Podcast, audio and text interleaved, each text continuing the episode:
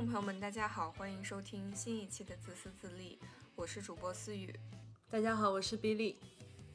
这一期和我们一起聊天的还有我们的好朋友若涵。大家好，我是若涵。我们今天的题目叫做“学文学理十年后，我们分别过着怎样的生活”。呃，之所以会想要聊这样一个话题，灵感来源于呃一首非常有名的诗，诗的名字叫做《未选择的路》。就像诗里写的那样，啊，黄色的树林里分出两条路，可惜我不能同时去涉足。在绝大多数人的一生当中呢，我们都面临着一个非常重要的选择，就是你学文还是学理。那这样一个呃发生在人生早期的选择，可能会影响到我们今后和什么样的人一起交往，做着怎样的工作。以及甚至会影响到我们自身的性格和最终的生活。呃，我个人而言呢，我虽然学了理科，但是我对于文科生的工作和他们的生活其实是有很多好奇和想象的。呃，我相信可能有一些文科的朋友也会好奇，说啊，理科生过着怎样的一种人生？所以今天我们就会以一个文科生和理科生的角度去聊。在我们做了当初这个选择，呃之后十年的过程里面，我们各自经历了怎样的发展和变化，以及我们，嗯，现在过着怎样的生活，嗯，我们可能还会聊到说，如果以我们现在的阅历再回头看当时那个选择，会不会有什么我们想要呃做的不一样，或者去优化的地方？那么，如果你也刚好对我们这一期所聊的话题感兴趣，也非常欢迎你在本期节目里给我们留言，分享你的故事和思考。呃，此外，就是在本期节目的最后，我们会有一个小彩蛋，所以请一定要听到最后哦。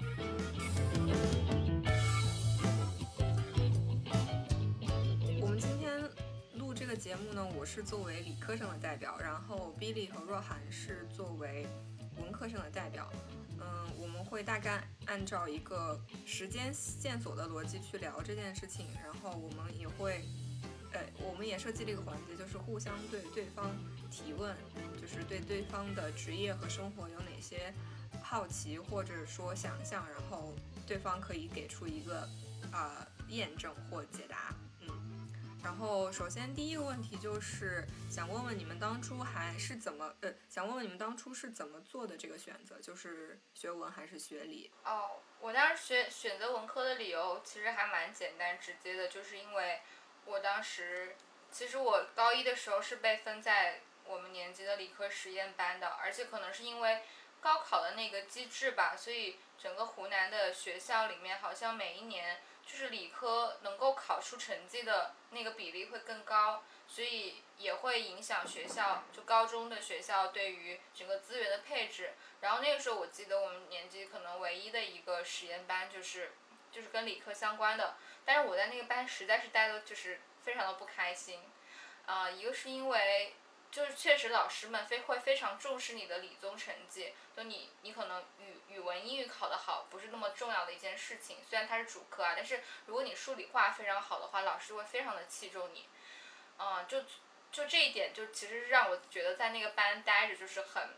因为我自己是一个从可能从初中小学就还挺喜欢读书，就就看书，然后喜欢呃文学的这样一个。一个人吧，然后当时在那个班就觉得好像我曾经喜欢和珍视的这些东西就不值一钱，然后也没有人会欣赏你的这些才能，嗯，所以就会觉得很想离开 那样一个集体。然后第二个就是我确实当时就感觉自己学不好物理和化学，我我相信肯定不是因为这两门学科没有它自己的魅力，但是就那样的一种应试教育体系会让我觉得我不擅长做题。然后我也一直没有 figure out 那个解题的方法是什么。就比如说，我当时印象很深刻的是我们上物理课，然后物物理老师就会很喜欢在黑板上出一道题，然后跟大家说，我两分钟之后需要一位同学上来做这道题。然后我就会发现我的同桌做的超级快，他就会用三十秒的时间做完，然后在那边翘着二郎腿等着老师点他名。然后每到这个时候，我就心想，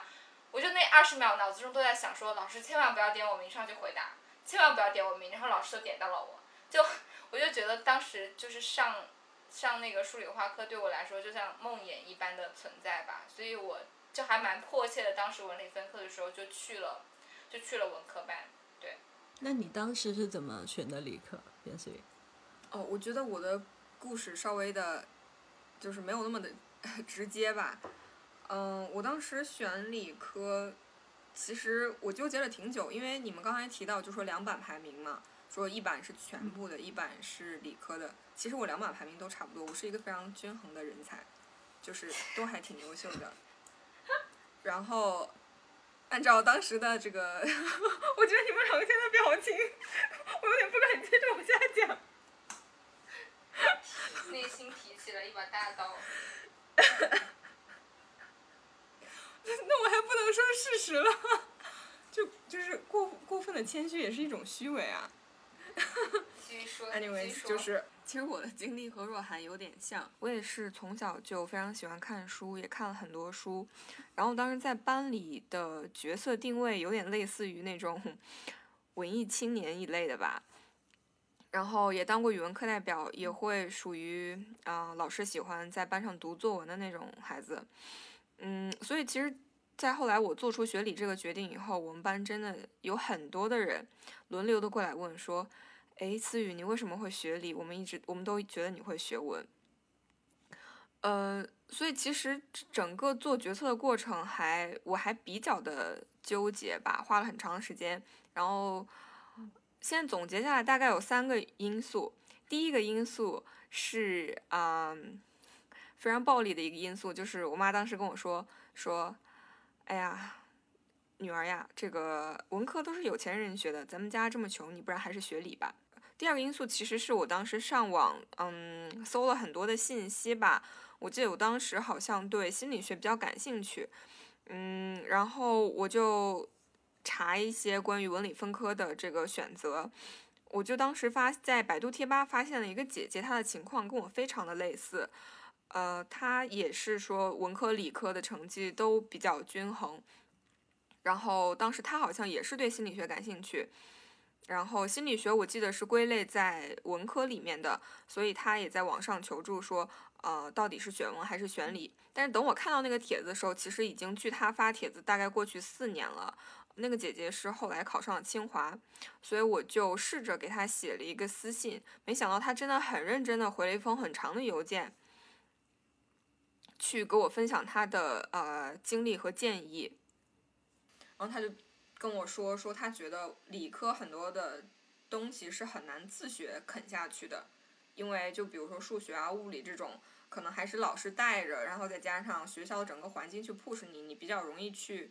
把它啃下来。如果你自己作为兴趣自学的话，很很容易放弃。但是文科，如果你已经有了这个兴趣，那其实兴趣就是你最好的老师，你可能会。嗯，就是之后业余的时间可以自己补上，嗯，我觉得这个当时是非常，呃，有说服力，就是对我比较有说服力一点，而且再加上他之前的一些很多思考就是跟我很像，所以我就相当于也比较啊相信他。然后还有第三点就是，嗯，当时就是我自己的家里有一个比较近的亲人去世了，然后是因为抑郁症自杀的，然后。我从小也是一个比较比较想很多的孩子吧，然后我也不算开朗，然后可能，嗯，别人对我的评价就经常是，哎呀，你怎么想那么多呀？你将来是不是要当哲学家呀，或者是什么样？然后，呃，甚至就就包括，就是其实是有点偏负面的，我自己感觉啊，就是大人其实好像不太喜欢我这种不怎么开朗，然后看起来又想很多那种小孩，大人会觉得不知道就是。What's going on in my mind 的那种感觉，然后，嗯，我自己也是会觉得有一点不合群吧，就相当于就是说你你可能讲的问题，如果在周围的人都不怎么关心的情况下，你自己会觉得，嗯，也没有很快乐。然后我就当时就以为就是说，哦，那如果我去学理了，我强迫自己把我自己关注的话题从我自身。和那些虚无缥缈的哲学思考转移到一个明确的外物上面，是不是我会过得开心一点？然后反正就大概在这三点综合的因素驱动下，我最后就选了理。对，这就是我选理的一个复杂的心酸的故事。嗯，没有听到心酸，只听到了复杂。那你们当时就是做出选文选理的这个这个选择的时候，有没有受到什么家家人的这种？阻碍什么？因为像我当时就是跟我爸妈爆发了有史以来最严重的一次冲突，然后我就在家里就是哭了很久啊，然后就是，嗯，我我我觉得就从来没有跟他们那么那么怎么说就直接的发生这种冲突。当时因为我我爸他是化学老师嘛，然后我妈是语文老师，听上去就很窒息，是不是？然后他们当时的态度是说啊，我们随你选。就是摆出一副很民主的，然后以为你自己会主动选理科是吗？对，没想到我说我选文科，然后他们就你再想想吧，然后然后就然后就可能来回有一个多星期吧，都在为这个事情吵架。然后当时我爸给我看我们省，就每年高考填报志愿的时候会有一本那个就大学的专业目录嘛，然后里面就是说一本的话，可能理科有有大概五十多页的选择。文科的话就五页的选择吧，所以他说你你你看一下，就全省文文科理科的考生差不多都是十万人，但是文科的话可能只有前呃五千名左右，就是有比较好的大学吧，呃理科的话前五万名都有很多选择，所以这个就是特别现实的一个问题，然后当时就跟他们吵了很。很严重的架，但是最后还是选了文科。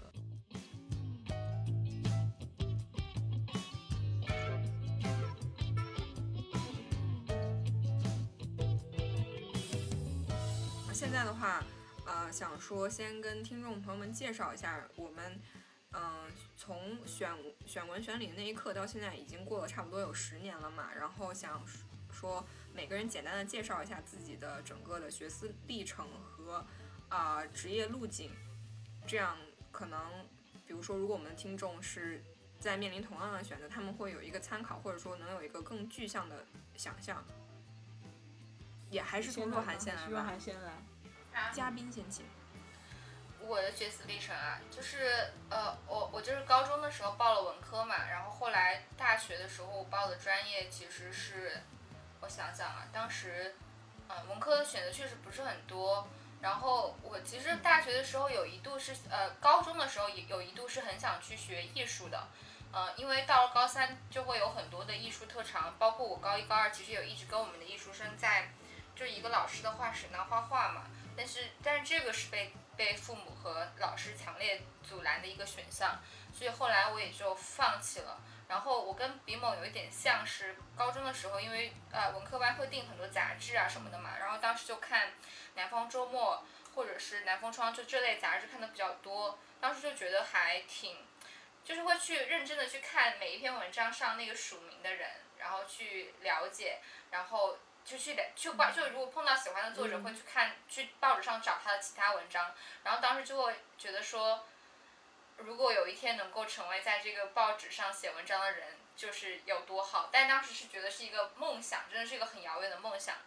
然后，但是会有微微的这样的一个念头在心里升起。然后我读大，我我当时报大学的时候没有直接报新闻专业，我已经忘记当时为什么没有直接报新闻专业了。我报的是公共事业管理，然后这个专业其实我也不知道干嘛的，但是就是就是报了。然后，呃，然后去了之后呢，就其实这个专业是一个大类专业，就是它下他们下面有很多的，就什么社会学，然后 NGO 管理。然后我其实到大二的时候我就。我就会在想，说我到底职以后职业要怎么样去，就是我想做什么。然后我大二的时候就有在投一些广州的，我在我就在广州念大学嘛，就投一些广州的杂志报社的实习，然后再争取一些机会，说看能不能去报社，报社实习这样子。然后后来就确实也比较幸运吧，就可能也没有我想象的那么难。我以前觉得，如果你不读新闻专业，你想要去。呃，做记者或者是想要去写新闻是一件门槛很高的事情，但是后来呢，你去尝试了以后，发现好像不是这样子，就是，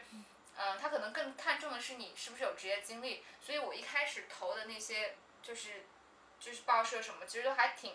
比如说我我一开始有投一个什么南都南南方都市报下面的一个叫 CBD Times，就一个公众号，然后那公众号其实还挺，就现在回看那公众号内容就是很很屎，然后但我当时也也都会去做，然后就慢慢的积累到到有一天就是可以，嗯再去，就是有有朋友可能赏识你，然后他就会帮我引荐到。我记得当时是去我我我实习的最后最后一家机构是南方人物周刊嘛，然后我当时我记得我还记得我当时第一天去到那个二八九大院的时候，就心情特别的激动，因为我就在我就会回想起我高中的时候看那个南方周末时候那种心情，然后南方人物周刊其实是南方周末下属的一个杂志嘛，然后他们在那个二八九大院里面也是在同一层，就是其实那个人物周刊的杂就是办公室就在南方周末旁边，所以当时就抱着一种。嗯，也不能说朝圣吧，就是很激动的心情。然后当时去那边报道，就还蛮开心的，对。然后我就我我觉得就一直是自己心里面有一个那种小小的信念，是我自己还挺想朝这个领域去探索和和前进的，所以就会去努力的在大学找一些这样的机会去尝试。而且我觉得确实在大学读文科的时候，就文科很闲，就你会有很多时间，各种各种在外面折腾，各种在外面体验。就当时还还有一个对我自己的后来的学思历程影响很大的事情，是我在大二的时候就莫名其妙，嗯，也是学校的一次那种社团摆摊吧，就知道广州有个公益组织叫灯塔计划，然后当时这个灯塔计划它其实是每年就是在暑假的时候，让广州所有的就是广州高校的大学生一起组成一个小小的那种支教队，然后去到啊广广东比较偏远的地方，然后去给那。那边的小孩儿就是，呃，不是教他们正式的课程，而是给他们做一些补充教育。就是比如说，嗯，可能他们平时就是数理化会在课堂上学，但我们可能过去会跟他们教一些英语的趣味课程，就让他们对这个学科真的感兴趣，而不是说就是就是再去灌输一遍应试教育的内容。然后那个那那一次的经历对我来说也蛮特别的，因为这个。呃，公益组织，它其实是让学生们在去教教小朋友们之前，自己先成为一个更加完善的人。就是就是他对于每每一届的义工的培训都是非常的，呃，下了非常多的功夫，然后也会请到很多的嗯，在这个领域很前沿的老师来告诉你一些，比如说戏剧教育的方法啦，然后呃，当时还有什么，就是和呃。同龄人之间合作的方法啦，然后当时因为在这个组织里面就投入比较多时间，然后就也接触到了广州很多的 NGO 组织，包括我记得当时广州有一起很大的事件嘛，就是番禺垃圾场焚烧事件。我当时是大学的时候，就是听到那个，就是发起这个活动的那个人在在一个小屋子里面跟我们分享这个整个事情的经历，这些事情对我的就对我整个大学时期的触动是非常非常大的，但是其实。现在想起来，很多事情都不是在学校的课堂里学到的，就真的是因为太闲了，所以在外面摸索得到的。对，我要不先说这些吧，然后后面的部分可以等你们俩说完大学的部分，我们再继续聊。我我就是简单总结一下，我觉得你，呃，就是我一直以来比较，呃，喜欢你的一个特质就是你执行力特别强，就是虽然说。呃，你刚说到嘛，就是说因为文科生闲，所以你做了很多的事情。但是我也相信有很多人可能，啊，就是只是躺在寝室里面什么都不做，或者是说出去玩啊，或者说就是，嗯，做一些怎么讲，就是长远来讲对自己的提升没有帮助的事情。然后我觉得这就是，嗯，你觉得自己有一个兴趣，然后你就去不断的追寻它、靠近它、验证它，我觉得这个是特别好的一点。那思雨，你选了理科以后，大概是怎样的一个经历呢？我当时就是高中决定学理了以后，嗯，就是挺忙的嘛，然后确实也少了很多就是自己在那儿瞎琢磨的时间，就是每天就是做题啊什么的。然后后来，嗯，报大学的时候，呃，我选的专业是生物，呃。但这个生物为什么选这个？其实是因为我当时高中的时候有一个生物老师，他人特别的有意思。就是他的有意思，不是说，嗯，就是说他只是比如说言语上比较幽默啊，或者是说他教书教的比较好。就是他整个人给我一种，嗯，就是他的德行和他的呃才智很完美的融合在了一起。然后我当时就错误的归因，把这个归因为这个是生物学带给他的，所以后来在报，所以后来在报志愿的时候，我就也报了生物。然后后来去学了一候生物，发现说，哎呀，这个好像确实还是要靠个人的努力，跟生物学没什么关系。然后对，就总之，但我还是挺感谢呃当时的那个老师的，就是他是一个特别有人格魅力的人。然后我觉得呃，就是你一生中是要遇到过一些这样的人。然后他们会怎么讲？就是他们就像彩虹一样，你看到以后你就愿意去相信，并且成为这样的人。但是可能你没有见过，你就会觉得世界上的人都是就是汲汲营营的呀，或者是呃为了一些非常形而下的东西在生活这样子。Anyways，然后我当时就学了生物，学了生物以后，呃，可能现在大家都知道了，生物就是一个巨大的天坑嘛。对，然后到大。二的时候，我又上了王小鱼老师的中国通史的课，然后我觉得这个是对我三观，呃，有塑造作用的一门课吧。然后它也奠定了，就是说我将来一定要出国看看的这么一个信，一个一个决心。然后，所以后来就在大三、大四，就大家准备考研啊，或者是你到底是工作还是出国的时候，我当时就很坚定了选择出国。那出国，我就想说，那我得待久一点。然后我当时就说，好，OK，那我现在看看是国外什么时候什么专业最好找工作。然后一看，发现是计算机。然后后来我大概就类似于直接转专业升了计算机。然后自从制定了我要升计算机这个目标，然后我就倒推说，那我现在都要选都要做什么？就比如说我把计算机相关的课选一选，然后我要找一个计算机相关的实习去弥补一下自己的背景。然后，总之当时的小目标就是先去出出国学计算机。然后后来就是呃，一点一点实现了这个目标以后，呃，其实来了美国以后，第一年过得非常辛苦，因为你本科毕竟不是学这个的，然后美国的大学课程又非常的扎实，所以就相当于是我几乎每一个周末都是在图书馆度过的。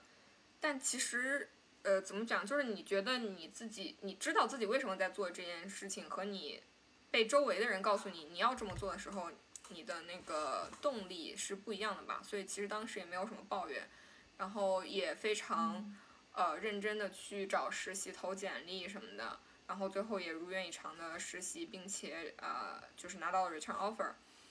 然后现在就是在美西某大厂做程序员已经两年了，对，然后大概这就是我整个从。从那个节点开始到现在的一个经历，那不，我想我想说的是，你你就是刚才说到，就之前不想学文科嘛，但是后来还是还是因为文科的这种课程，觉得改一定程度上改变了自己的后来的选择走向，是吗？对。但我其实一直都挺羡慕，我我我来评，就是来点评一下边自己的学习学习历程。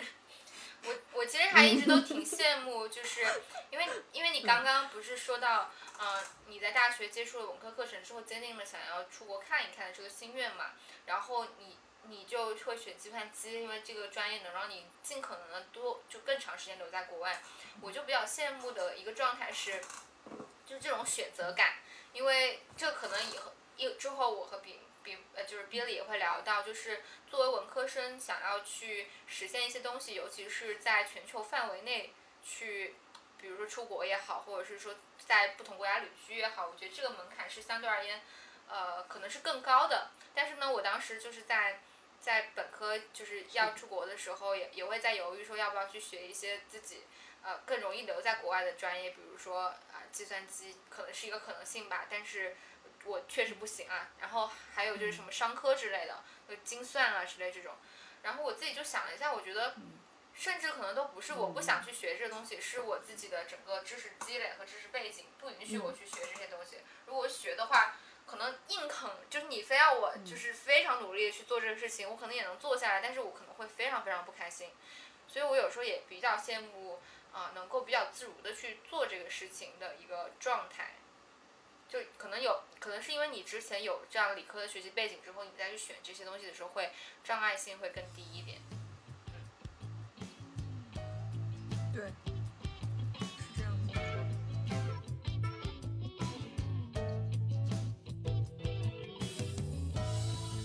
若涵先说职业吧。我我的职业是就是后来我大学毕业的时候我也申请了，就其实路径跟思雨和 Billy 都有点像，就是大学大四的时候就在准备申请，而且当时因为思雨在广州嘛，我们其实相当于是在一起准备准备的那个留学考试，但当时因为我的目标是可可能是雅思，然后，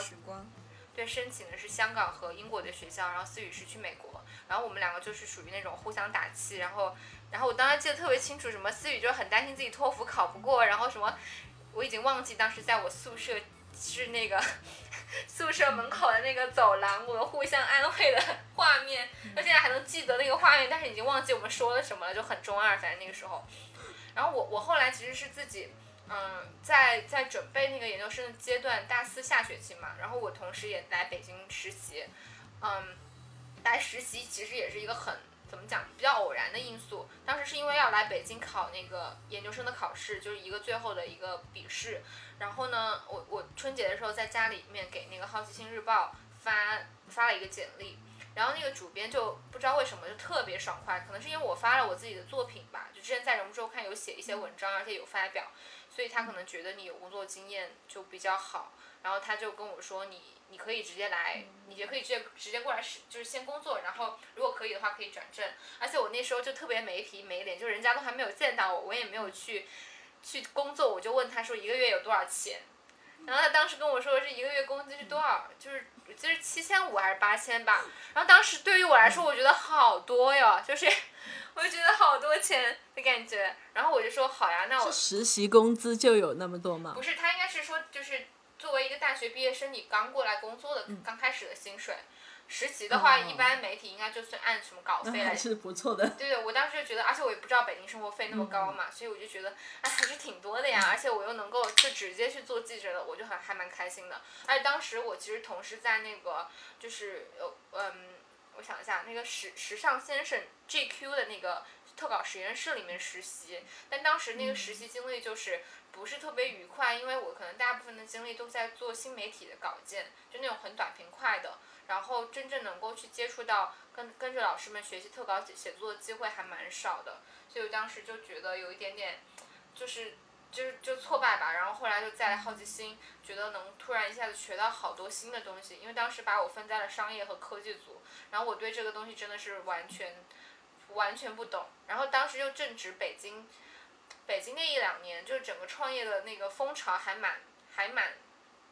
怎么讲，还蛮火热的，所以有很多新的公司冒出来，然后整个商业社会你会觉得是还蛮有活力的，就一六年前后，所以那个时候就觉得。啊，这个世界在向我徐徐打开的感觉。如果我现在去继续念一个新闻的研究生呢，好像会错过很多精彩的故事。然后我当时就打电话给那个录取，我当时有几个学校录取嘛，然后我我是打打给了，我当时港中大的社会学还是社会政策的老师，然后我就说我现在有个工作，你是怎么建议的？然后他说，他说我建议你去工作，然后他说你可以保留这个学位，也可以不保留，但是我相信你工作了一年之后再来申请我们专业是一定可以申请上的。就是你现在能申请上，你一年之后还想来读，就更就更加能申请上了。然后我当时还挺感谢那个老师的，我觉得他就一语点醒梦中人。然后我就非常爽快的把 offer 都拒了，然后就留在了北京工作。然后一直到一直到现在，嗯，也差不多有三年的时间吧。中间就其实我现在也没有在做记者了，我在一家科技公司。嗯，中间其实也经历了对新闻这个事情的幻灭，包括我现在，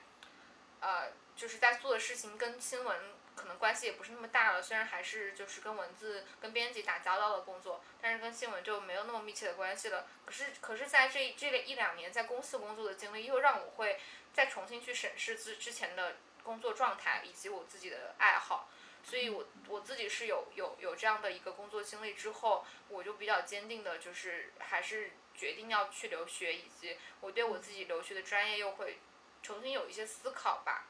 嗯，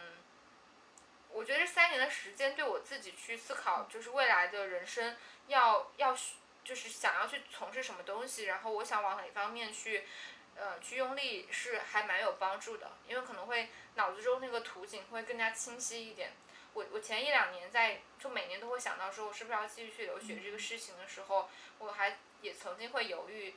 嗯，因为很多人就会建议去读 MBA 什么的嘛，有工作经历之后，然后你读了 MBA 之后，可能就是能够回来在大公司里面继续继续升级打怪，然后也或许在国外也更好找到一些商业的工作，比如说 marketing 啊什么之类的，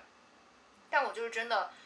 觉得自己可能不喜欢，然后做起来可能不会那么开心。所以我还就还蛮坚定的说，我可能会选一个，就是在社会定范畴定义里面比较冷门的、比较不好找工作、可能会失业的专业吧。但我可能更看重的是我自己的思维方式是不是通过学这个专业得到了完善，然后我在这个过程当中是不是能够很开心的去学习，以及完全忘我的去去做这个事情。因为我觉得现在能够完全没有任何功利心，不去思考这东西到底能为你带来多少金钱的价值的这样一个事情就很很难得了。然后如果我能够有这样的两三年时间去完全的纯粹的追求这个事情，应该是还蛮幸福的一件事。对。支持？你问我支不支持？我肯定是支持。而且而且会对一些工作有一些幻灭吧，就比如说你身边也有很多朋友，呃，是在国内的互联网公司，然后阿里，呃，今日头条这种，当然也不是说这样的选择不好，我觉得对于一部分人来说是很好的，有这样的一个机会，突然实现了财富的自由，或者是突然有了很大的一笔钱，虽然可能确实是辛苦是辛苦吧，但是很多职业都是很辛苦的嘛，那还有那么多人就是又辛苦又赚不到钱呢，嗯，所以。其实也不是不好，但是可能会在了解了具体的工作内容和工作的本质之后，会对这样的一种需要投入五六年时间，然后换得一大笔钱的这样的一种人生轨迹，嗯，没有那么的感兴趣，或者是会幻灭一些吧。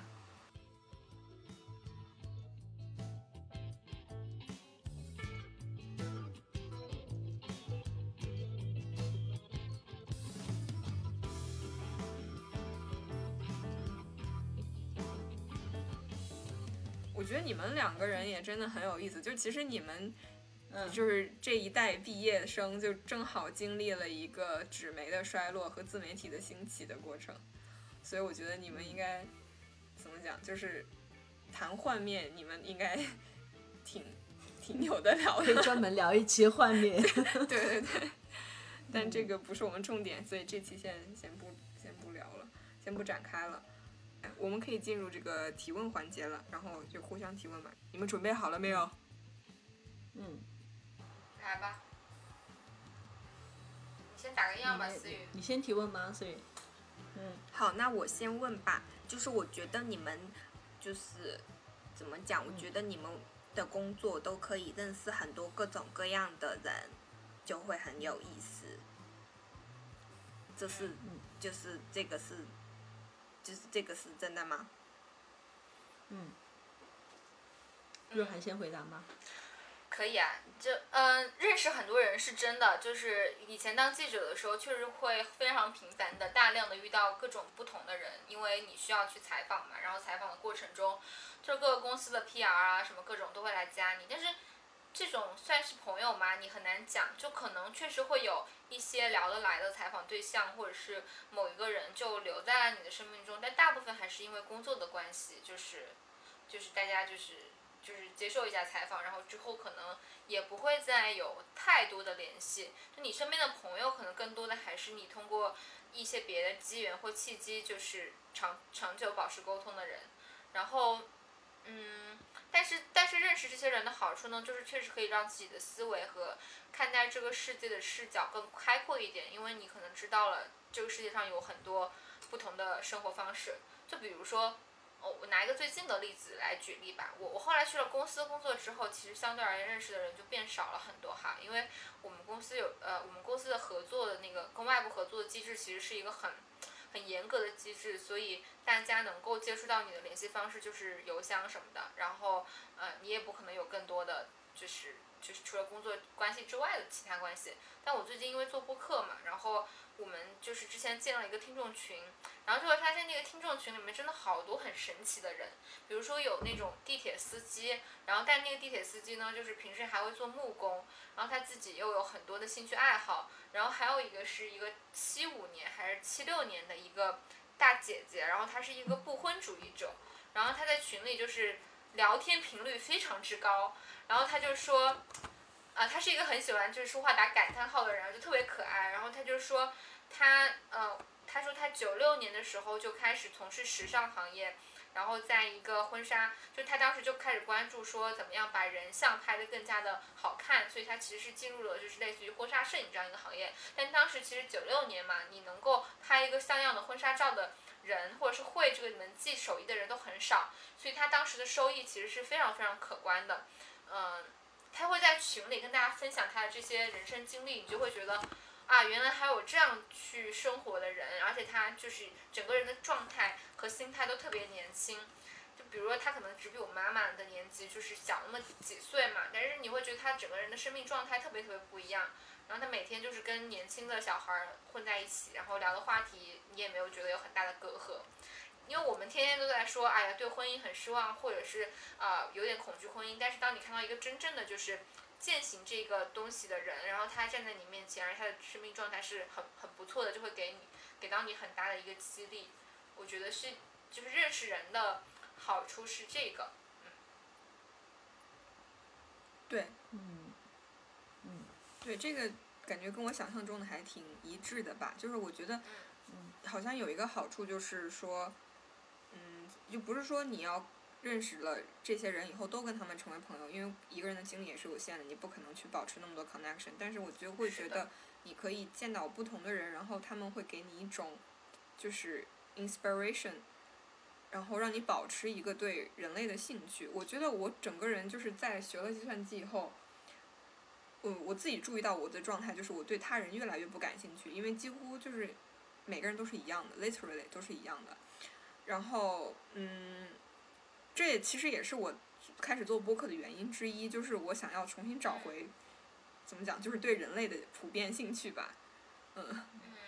我我觉得就是工作上面，就你说到的这种认识不同的人，确实挺有意思。就是你能够去，嗯，知道更多的生活的可能性吧。像我们之前有一次有一个有一个就是话剧剧本的朗读，然后当时就面试很多演员。然后其中有一个男生，他是算是 A B C 吧，马来西亚的华侨，然后他是在澳洲这边的本科学的表演毕业，但是毕业之后呢，就一直在优衣库上班，就是白天的工作是在优衣库卖衣服，然后晚上一下班就跑去，呃，就是做表演的训练什么的。然后还有另外一个男生是做那种健身的私教，每天就是。就是全程各个健身房的跑去指导学生，然后要到晚上五六点钟，然后就跑到剧场去开始训练啊、排练什么的。然后我就觉得，嗯，就知道这种人的存在，还对自己还挺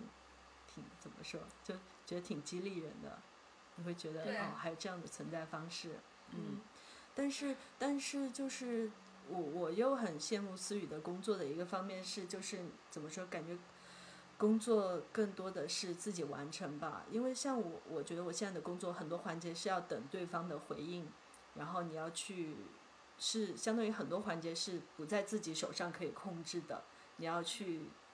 呃，要等啊，然后要和别人配合啊，然后就有时候有一种有一种那种做小组作业的感觉，就觉得还 不如自己一个人做就很省心那样的。对。那接下来就到了你们提问我的环节了。你们对我有有好奇吗？该不会没有吧？我其实有一直有个好奇的问题是你后悔选择了程序员这个专业吗？以及你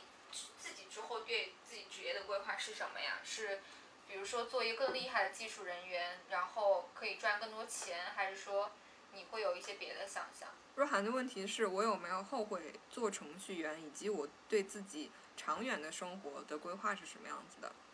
对，嗯对吗？嗯，嗯，有没有后悔做程序员？我觉得其实是还好，就是说我不为了这个这个选择特别的开心，但是我也不会说就是说特别痛恨这个选择吧，因为至少他给我提供了金钱，嗯，就是还只是很多的金钱，强调一下，跟听众朋友们强调一下。也没有很多的金钱，程序员赚的也就是正常的金钱吧，又不是又不是就是就是什么倒卖地皮之类的。我跟我们文科生相比就是还是嗯，还是多一点。对。呃，我我觉得我比较喜欢的一点就是它可以让我在经济上，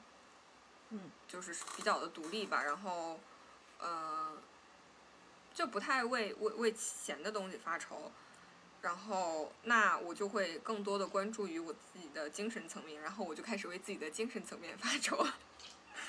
呃，这个这个也不能让老板听到，老板听到就说那给你少发一点钱，你就每天都只为生计发愁了。嗯、对，就是我我对于这个结果我是不后悔的，但是我会其实想要强跟听众朋友们强调的两点，就是我当初在做这个决策的时候，呃，我会觉得有两个的逻辑是不成立的，所以我我不希望有人就是在未来的选择中跟我犯同样的错误。就是我刚才不是说到说我最我学理的大概有四点理由嘛，第一点就是呃现实和金钱的因素，这个我觉得这个到现在我觉得还是成立的。第二个就是说呃文科理科知识是不是容易自学的的角度来考虑的。然后当时那个姐姐就跟我说，她觉得理科的东西自学比较难，所以你可以先跟着学校把理科的东西学了，然后再自己凭兴趣学文科。我觉得这个理由到现在也还是成立的。但后面两个我自己想的就非常不靠谱，就是我第一个想的就是说，呃，我想要逃避我自己性格中这种追根究底的和自我探求的一个怎么讲一个求知欲吧。我觉得这个是一个非常非常幼稚的想法，就可能做了一个远离自己天性的选择，然后我以为这样的选择是是安全的，但实际上怎么讲，就是人是不可能逃避自己的天性的。就是你永远兜兜转转的会，还是会发现自己会回到那条路上，所以就是你其实只是在做一个，呃，绕远了一点的路，就是你只是在走一条绕远了的路而已，你最后还是会回到这条路上。当时选理的还有一个因素，我其实没有讲出来，就是是因为我觉得太羞耻了，但是它是真实存在的。就是当时我是觉得我是真的很喜欢文科，然后我也觉得希望自己在这方面有一些小小的才能，但是我又会发现说，我又会害怕担忧说，如果我真的往这个领域深入了，我发现我的才能根本不值一提。就是我会觉得这个东西对我是一种本质上的否定，然后我想要，啊、怎么讲，就是逃避这种这种打击，然后我又觉得学理科嘛，那本来也不是因为我喜欢理科，或者我本来也不是很在乎，那学不好的话就学不好了，就对我的伤害不会很大，你知道吧？就我觉得最后一点其实是我自己怎么讲，就当时还是怂了吧，就是不够的厚脸皮，不够的有勇气。嗯嗯对，对，但其实我也想问你们，就是说你们难道嗯没有在人生的某一个时刻就产生这样的恐惧吗？就是嗯就是就是因为我经常会想，就是 Do I have it in me or not？就是如果我嗯没就是不是吃这口饭的的话，我要硬去吃这口饭，不是就显得很可悲吗？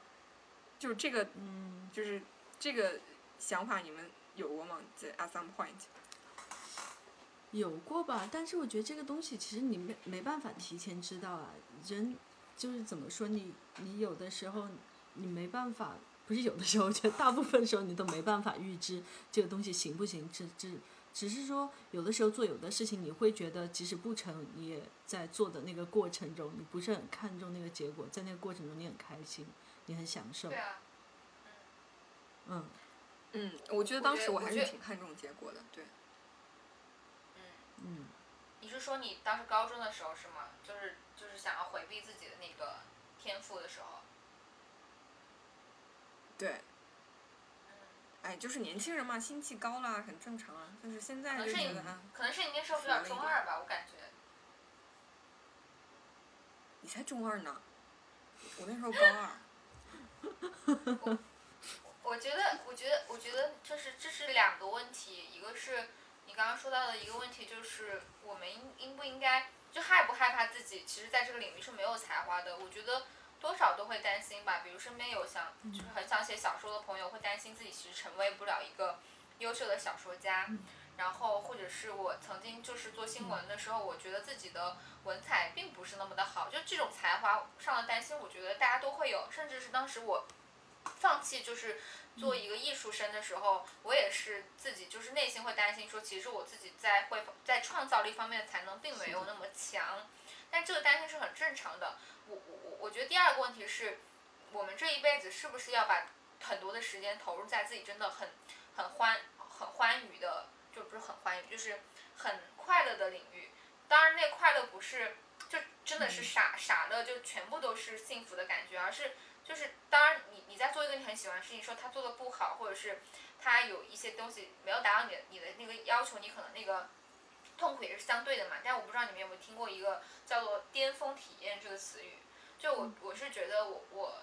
我可能这一这一辈子，或者是说就人生的很大的一部分时间都一直在思索自己的，就是能够去有巅峰体验的这样的一个经历的职业或者是领域到底是什么。我觉得我现在可能在这个大的圈圈里面，但是我还在探索出这个圈圈里面具体的位置，就可以激发我那个非常巅峰体验的位置是在哪里。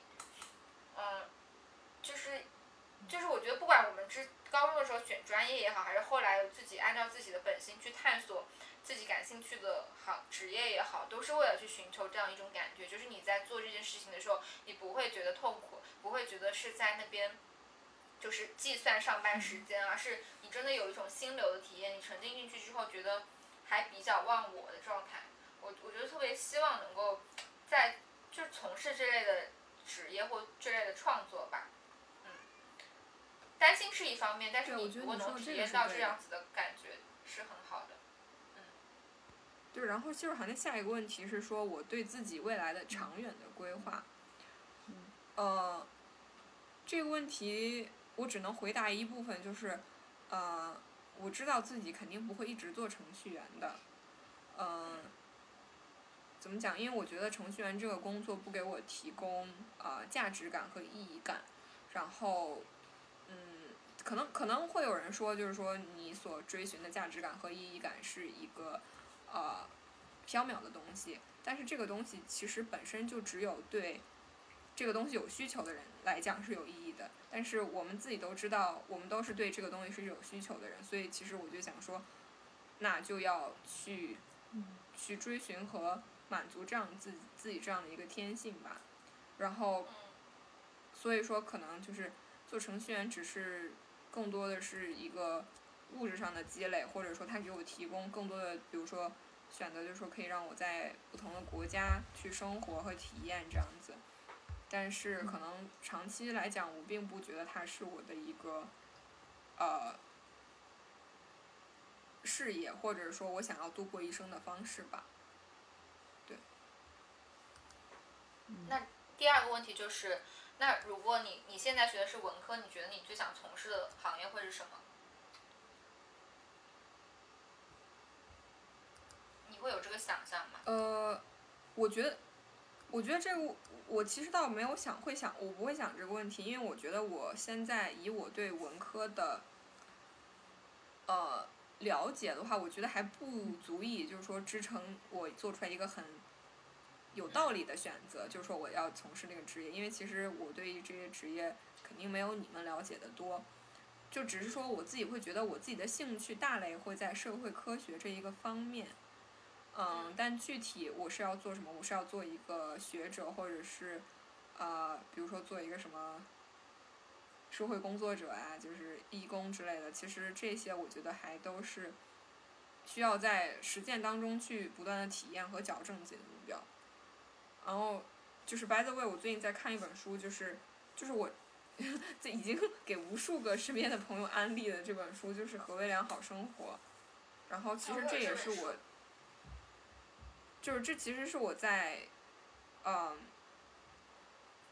工作两年以后一直思考的一个问题吧。嗯，因为可能 at some point 就是，我记得特别清楚，就是我当时在初中的时候，就还是一个什么都不懂的小屁孩的时候，有一天我们的英语老师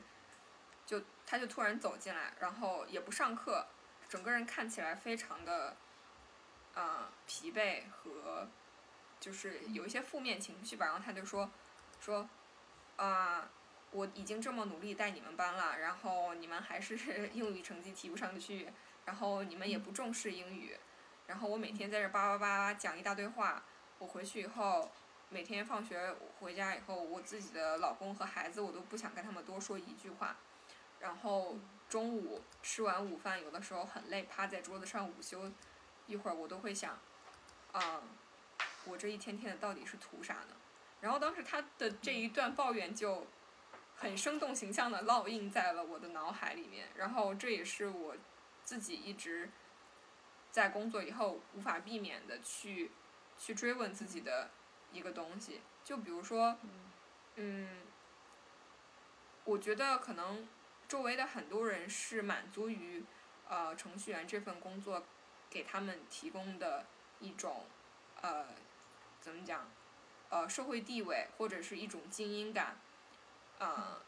或者是一种小康的生活，就是呃他们现在就比如说工作两三年就贷款买房，然后就生孩子，然后怎么讲就是按部就班的过一个中产阶级的生活。然后这种生活对他们来讲是合理的，但是问题就在于这种生活是对我来讲，并不是一个理所当然的生活。就我对这个东西是有很多的困惑和质问的。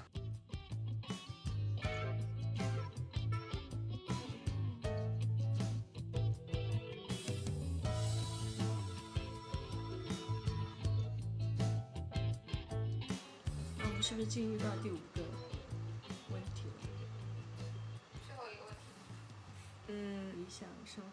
距离。对，我觉得刚刚其实我已经回答了这个问题，所以可以现在你们两个来说一下，就是说，本人对于自己的生活喜欢和不喜欢的地方在哪里，然后你觉得你和理想生活的距离，就你可以先定义你你觉得理想的生活，然后再说你现在跟他的距离是什么。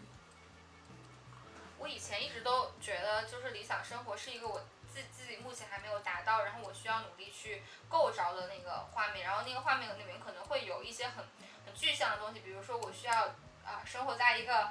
就风景优美的国度，然后巴拉巴拉就很多这种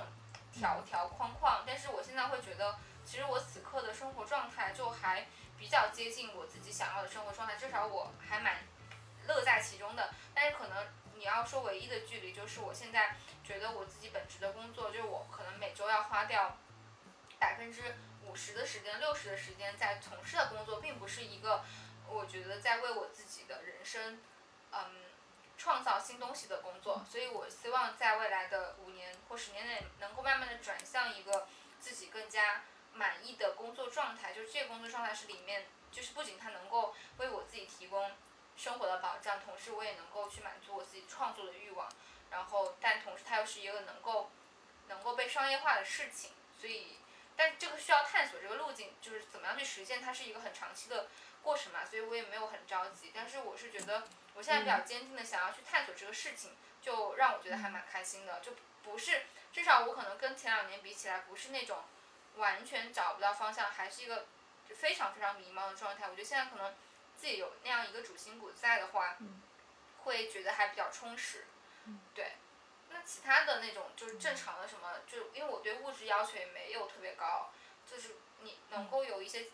而且也不太需要说真的要在北京能够买个买得起一个房，或者是买得起车什么的。就对这方面我没有什么欲望，所以我就觉得还蛮开心的，就是在物质上，只要能够满足我基本的需求。嗯我我觉得我现在就是自己的生活很喜欢的地方是，这这个是生活方面，不是工作是吧？都可以，都可以全部吧。这不是分开的呀，现在生活就只是说你整个的状态吧。嗯嗯嗯，我我其实很喜欢澳洲这种就是就是工作的时候就工作，然后下班了之后就下班的这种这种嗯这种状态，然后就觉得嗯算是比较分割的比较清楚吧。嗯，但是不太喜欢的地方就是觉得，其实在这边整个整个的节奏都慢下来，其实会有会不时有那种跟国内或者说跟其他地方脱节的感觉，就就这边就像若涵刚才说的那样，就订个包要三个月的那种类似的感觉吧。就是同城快递花个五到七天，基本上是是经常的事情。嗯，然后就就感觉整个人做事情的效率和节奏都会变慢。这种不是，但是给我带来并不是一种那种悠闲的主动放慢的感觉，而是一种被动的被拖慢的感觉，这是我比较不太喜欢的一个地方。嗯 Welcome to America。之前那个我我我在这边就是关系很好的那个澳洲姐姐，她也是因为这个原因。她说她在澳洲的时候，一天能干三个人，澳洲人正常干三天的活，然后她也觉得澳洲太慢了，然后她也来了美国。嗯，那你觉得就是你自己对于理想生活的定义是一个什么样的？你说我吗？还是若海？你啊、我觉得理想的生活，我我我可能首先会想到的还是会要有自己知道的特别想做的事情吧。就是昨天我看了一篇文章，是之前的一个一个报道，是讲那个朱小梅的，她是一个法国籍的啊，华语也看了，钢琴家。是的，我我我觉得，因为昨天刚好 Spotify 就听到了他弹的巴赫的法国组曲，然超后好听。就是，我就去找了他的那个报道来看，然后看完之后我觉得特别感动。他因为他是相当于大器晚成的那种人嘛，但是他就是很纯粹，就是想弹钢琴，所以就一切都变得很简单了。然后他不管是去美国还是法国过很辛苦的生活，到后来就是办了音乐会攒了钱之后，他还是在选房子和买房子和买钢琴之间，他还是选择买一台很好的斯坦威钢琴，而不是说去买一个房子。然后后来他住的地方也没什么家具，就是一个钢琴、一张床什么的。然后我觉得那种生活，就是他弹琴的时候、练琴的时候真的很忘我，然后又很喜欢做这个事情。我觉得这种是一种理想的生活。嗯对，包括那个前段时间那个，不知道你有没有看到那个呃女围棋手芮乃伟，就是嗯她的一篇采访，他们两个都是我觉得很像的人，就是那种。就是真的沉浸到一门技艺当中，然后可以忘去世界上的这些规则，然后大家所每天都挤破头想要争取的东西，其实有点像我刚刚说的，去追寻追寻那种巅峰体验。嗯当你嗯得到那个东西的时候，真的就是所谓的钱也好啊，然后嗯，要不要生小孩也好，这些东西就不是不是你每天该考虑的问题了，你就完全沉浸在里面。而且当你有这样的体，但我相信这样的人真的是少数啊，我也不敢保证我能够成为这样的人，可能就一辈子都成为不了这样的人。但但是这样的人出现的时候，周围的人真的会会保护你的，就是他能感受到你那种沉浸在其中的力量。就可能甚至你父母平时觉得你应该怎么怎么样，但看到你那种状态，大家会觉得我需要来保护你的这样的天赋，你这样的状态，因为因为太难得了。嗯反正就看他们两个的文章时候，我都有都情不自禁的哭泣，就是觉得非常的感人，非常让人羡慕。因为我最近也是因为我自己的困惑吧，所以就是才开始看这本书，就是《何为良好生活》。然后它里面就提到说，我们年轻人在想问题的时候会很泾渭分明的去把理想和现实分开，但其实这两者从来不是脱节的东西。就包括说，呃，如果你有一个理想，然后你想要去靠近你那个理想，然后你给自己想了一些手段，但其实这个手段和理想也不是分开的，就是说你的手段本身也会成为你目的的一部分，然后你再去往它往你所设立的目标靠近的过程中，可能你本身对于呃这个目标的设定也会发生一些改变，但是我觉得这些都是就是嗯。都是 OK 的，就是嗯。不要说你自己的目标可能在呃过程中之间变化，然后你就说，哎，我是不是呃迷失了本心，或者说我就是是不是人性的异化、道德的沦丧？就其实也可能是因为你当时对自己的了解也并不够深入，然后你可能也没有说那么坚定的去想要呃追，就是去、去追寻自己天性的某一个部分，但是。这都没关系，就其实，在你实践的过程中，你会越来越发现自己想要的是什么，然后可能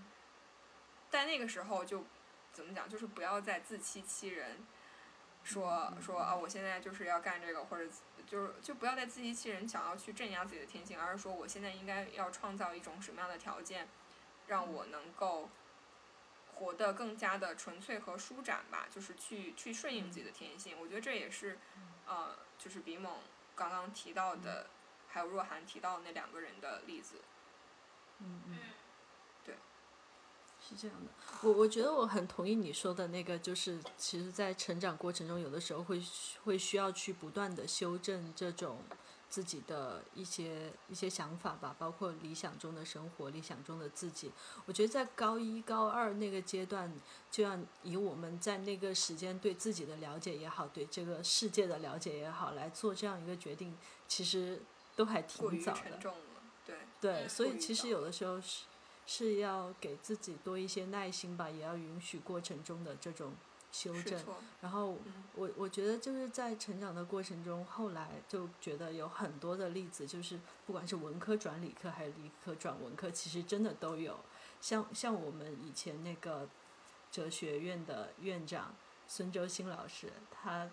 就是本科的时候学的是理科嘛，地质学的，然后后来转到了哲学，然后还成为这么厉害的